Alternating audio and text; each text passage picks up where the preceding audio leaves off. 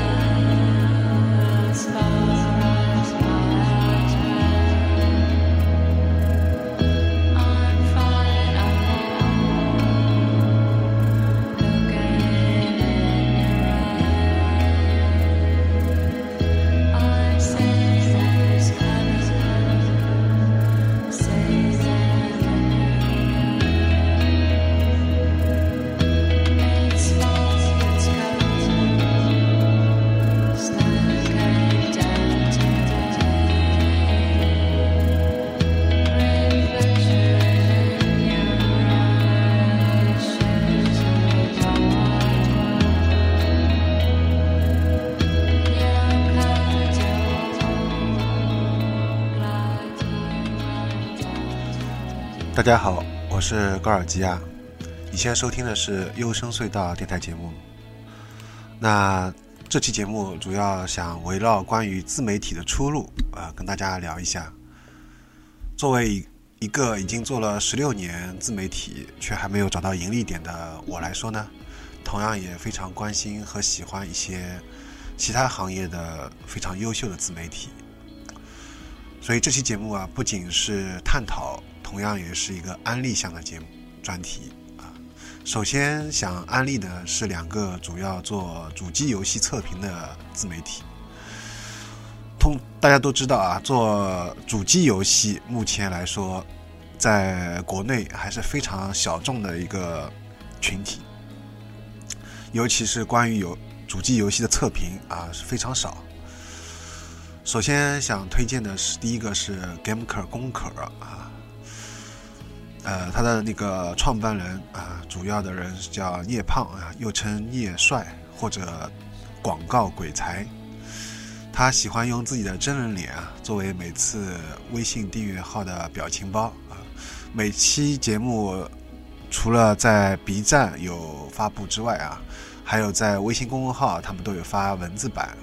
啊，并且做到了每天都更新。我觉得这点来说非常难得的，每天都能更新。然后每期的游戏测评的视频节目啊，都非常有水准，经常能写出让粉丝们打心底敬佩的满分作文。嗯，虽然貌似啊，他的实际的游戏操作水平应该还跟我不相上下啊，但是在专业的这个文采和挖掘游戏的深度方面是非常牛啊。除了非常有质量的游戏测评之外呢，也有像。包括有漫谈游戏的起源和未来，GTA 为什么这么好玩？论 GTA 如何定义开放世界？为什么我们都爱玩模拟经营？以及最近的一期，你了解游戏引擎吗？啊，这一些和游戏相关的历史和类型，都干货满满的，非常专业的、很深度的这些节目。这一些节目，我觉得这类题材的游戏视频节目在 B 站，甚至国内来说，啊都是非常少见的，甚至可以说世界上面，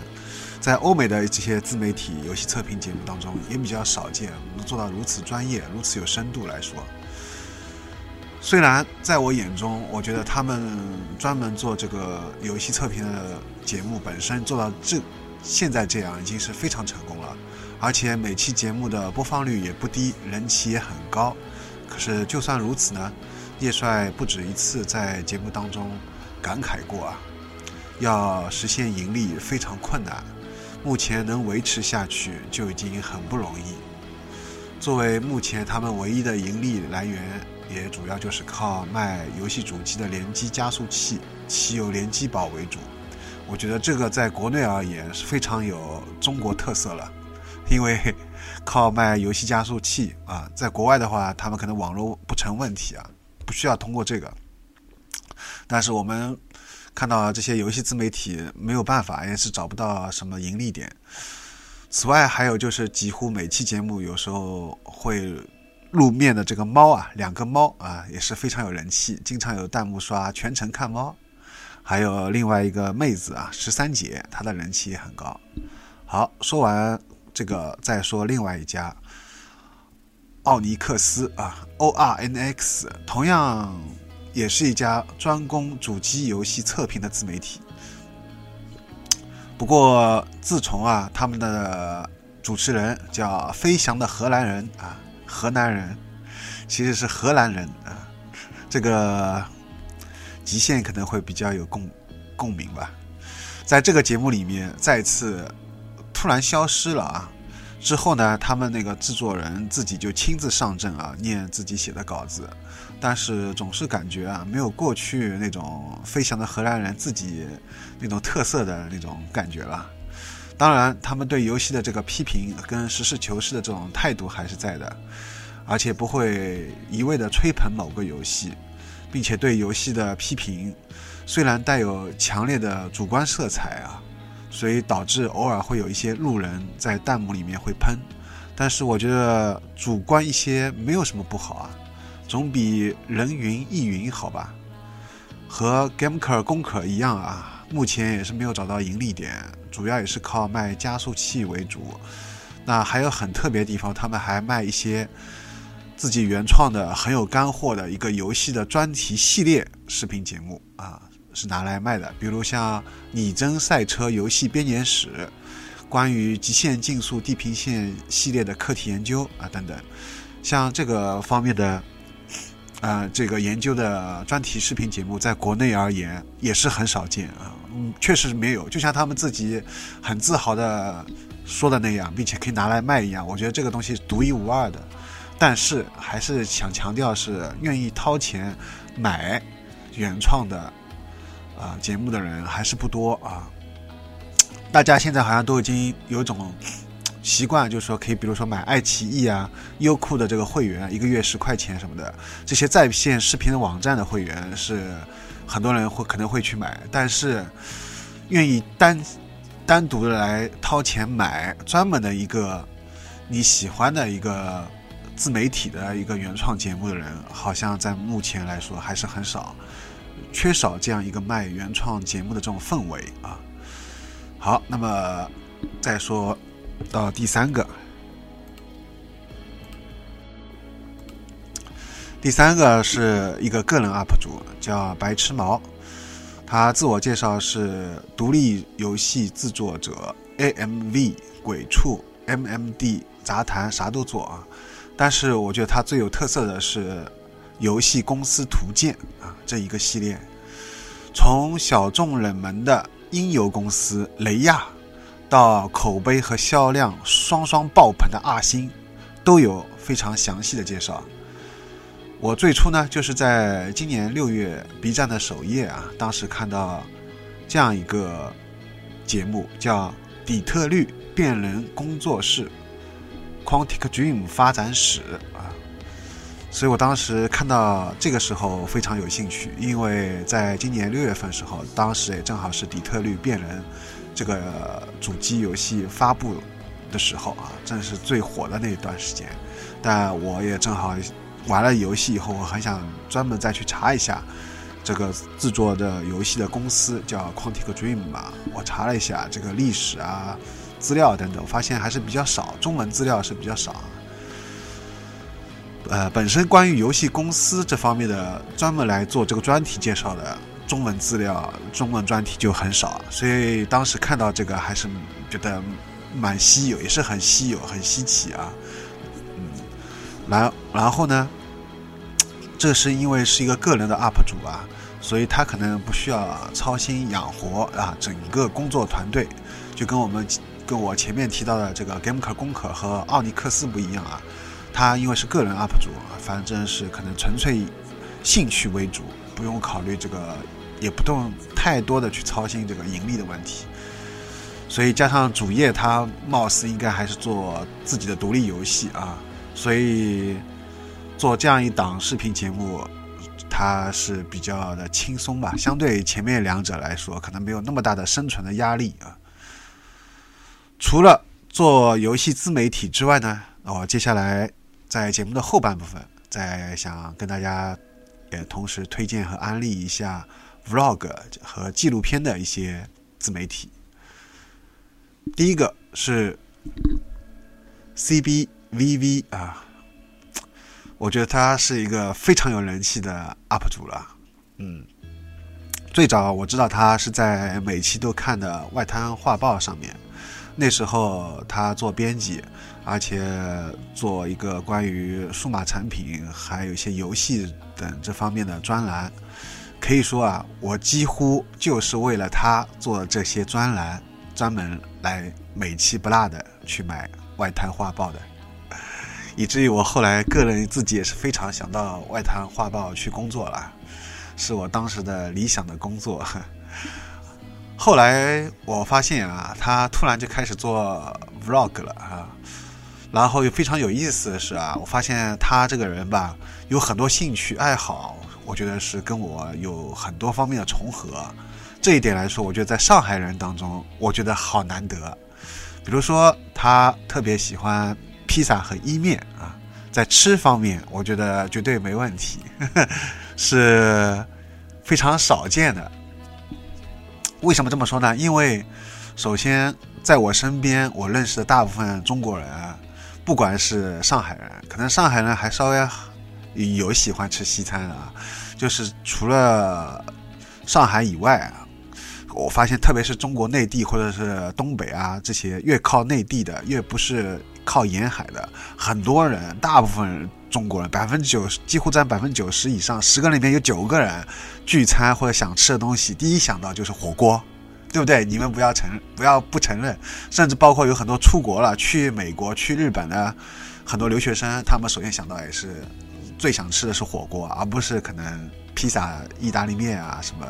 寿司啊，什么拉面这些等等，但是啊，我想说的是，CBVV 啊，他特别喜欢这些东西，他自己还动手做这些东西，所以他在专门做了一个叫《平凡料理》这样一档美食节目啊，DIY 的，嗯，然后里面有会有很多这方面的，所以我觉得这一点非常不错，非常棒，也非常难得啊！我一直很想强调，就是难得，嗯，另外他也非常热爱日本文化。他做过一个吉祥吉祥寺火花圣地巡礼和再见了濑户内海。首先，火花和濑户内海其实都是有日剧啊，也有同名的日本电影，所以可见他对日剧和日本电影也是比较喜欢和了解的。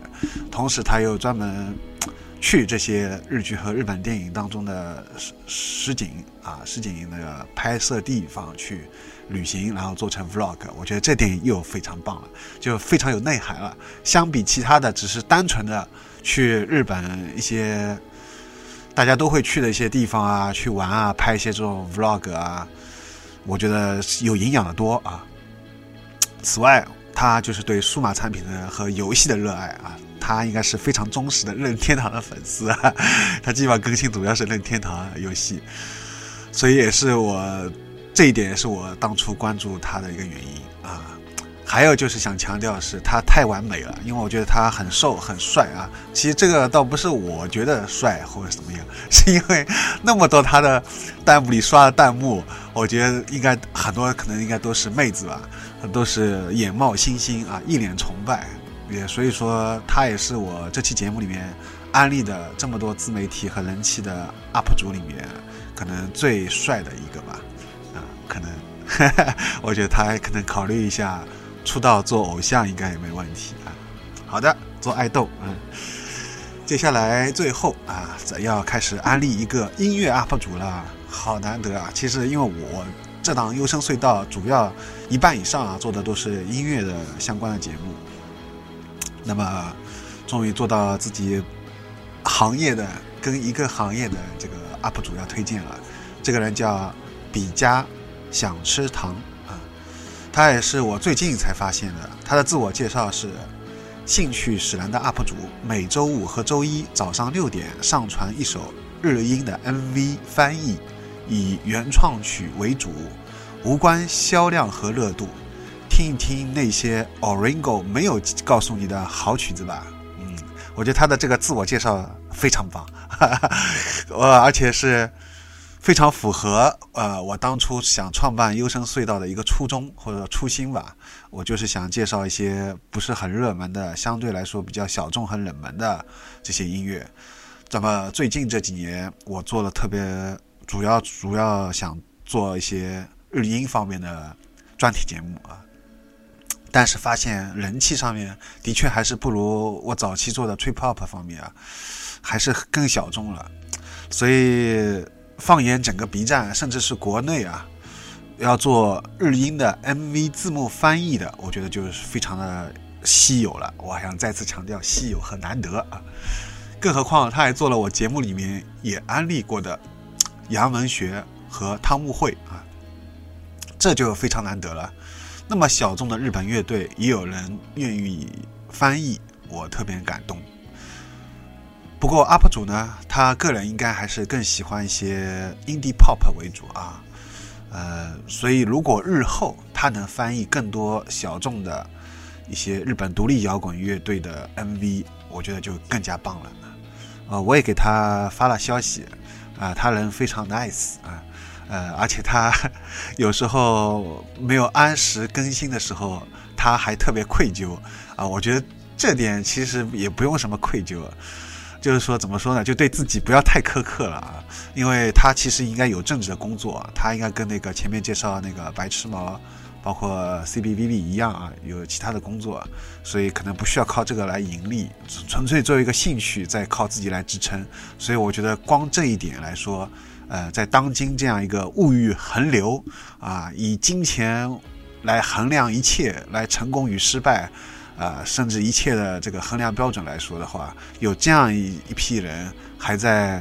默默的、无私的奉献来做自己原创的节目，我觉得这个本身来说，这点精神来说就已经非常难得了。呃，所以他有时候还觉得没有按时来更新，非常抱歉啊。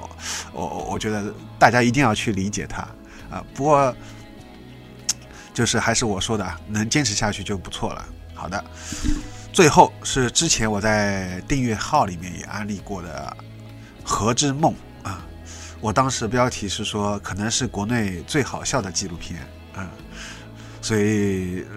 他是一个假日本人导演拍的啊，他其实是一个日本人，但是他特别喜欢中国，他现在定居在南京，他的老婆也是一个中国人啊，他放弃了当初 NHK 的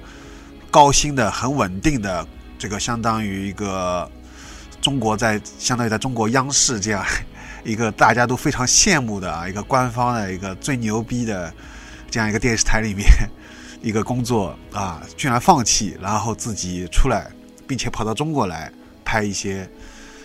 自己喜欢的、自己真正想拍的，但是可能没办法赚钱的这样一个节目，而且又选择的是纪录片。如果你像那个有一些日本人。他们跑到中找跑在 B 站对吧？呃，我这里不不用说名字了吧，大家都知道的对吧？他们拍一些比较搞笑的，然后五分钟很短啊。但是这样的视频节目肯定更有人气、更火，而且能赚钱，而且自己也能养活自己，可能甚至还能养活自己的朋友啊，让朋友也过来一起帮自己做啊。但是你看，这样一个有想法、更有内涵的一个假日本人导演啊，他却不愿意。这样做，他更愿意做一个比较有深度的，不是那么当然也其实也挺好笑，但是他更想做一些比较接地气的、跟平凡人相关的啊，这样一档记忠实记录的一档纪录片啊，所以我觉得这点是挺少见的啊。作为哪怕。作为一个无论是中国人来说，作为一个日本人来说，我觉得在这样一个人在当今社会是特别少见啊。因为像前面提到，一些 UP 主啊，或者是自媒体啊，那他们至少是不不是说一开始从一个官一个一个等于是体制内啊，他们本身可能就是在体制外，或者他不是说本身就有一份其他的工作啊，他一直没有放弃，他们还是要靠那个来就是赚钱。像这个纯粹一个从一个体制内的人，他放弃自己这个体制内的这个很稳定的而且很高薪的工作，跑到体制外。去做这样一个充满可以说热血和梦想、充满理想的这样一个工作，一个自己喜欢干的事情，我觉得这个是特别少见啊。好，那么还有想强调就是啊，它里面还有一个很有人气的叫东东啊，他是他的一个搭档啊，现在现在已经变成了活头东啊，就是活在片头的一个东，只能闻其声而不见其人。前些时候呢，偶尔回归了，做了几期，但是又还是比较忙吧，他要拍片，所以现在又没有客串了，所以大部分时间啊，现在基本上都是导演亲自上阵，但是我觉得效果也还是不错啊。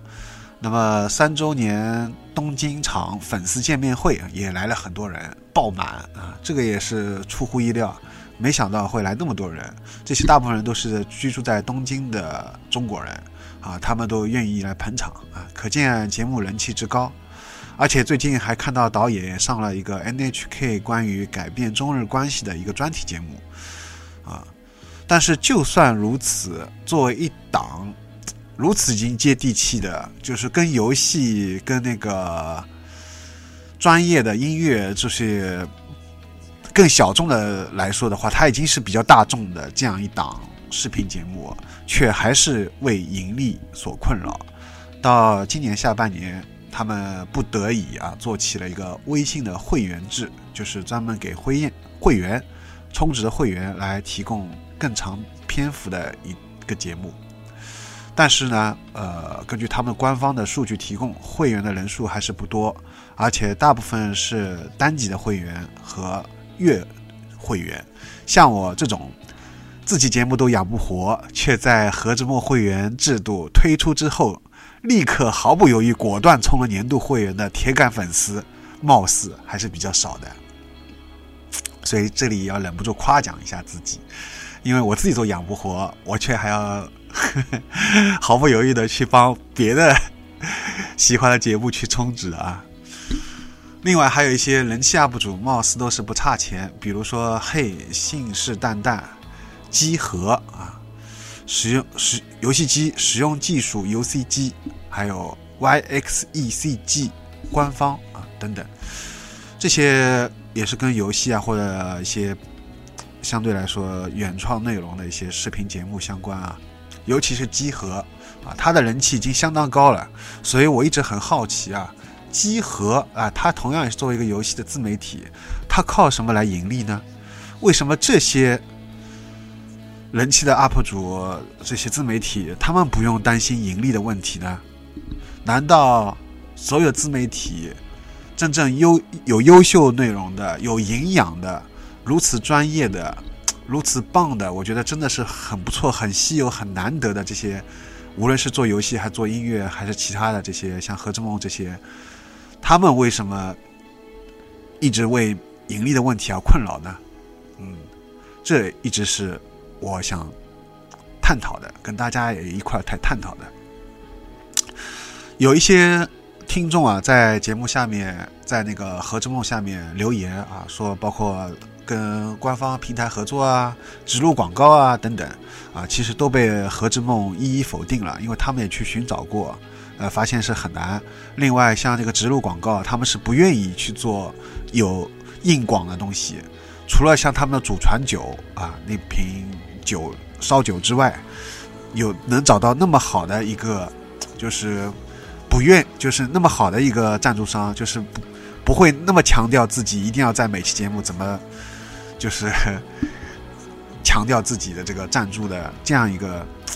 赞助商比较少见啊。所以就像奇优联机宝，就像这个何之梦的这个祖传酒一样，像这种赞助商太少见了。所以说。大家能想到的所有的盈利的这个方法，其实他们都想到了，但是就是发现是很难，所以他们是不得已推出这个微信的会员制度啊。那么像像机核，为什么它就可以啊盈利呢？还有包括像，还有就是游戏机实用技术啊。但是游戏机实用技术它本身因为有有个这样一个杂志，也是目前国内硕果仅存的，好像唯一一本做主机游戏的这样一个杂志啊，纸纸媒应该说。而且纸媒本身都已经是衰衰败的一塌糊涂了，它还能这样也是非常不容易。所以像这样一些，我觉得都是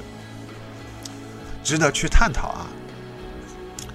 就是说，他们怎么会不用担心盈利的问题呢？还有就是在去年当时优胜隧道聚会时候啊，当时威尔森问了一个问题，把我问倒了。他说：“接下来你有什么打算吗？”啊，这句话其实有点像白安一个。歌手啊，他出的一张专辑的名字 就是这个。接下来打算什么？但是这个问题就把我问到了。我知道他的意思啊，就是你有没有想过这个节目接下来的以后的盈利啊，或者壮大啊，或者怎么发展啊？其实他想说这个问题，对吧？但是的确把我问到了，因为我我也不知道该怎么去回答，我也没不知道找到什么办法啊。所以我就专门来做这样一一期节目。其实这些也是我的压箱底啊，我特别喜欢这些 B 站订阅的这些 UP 主。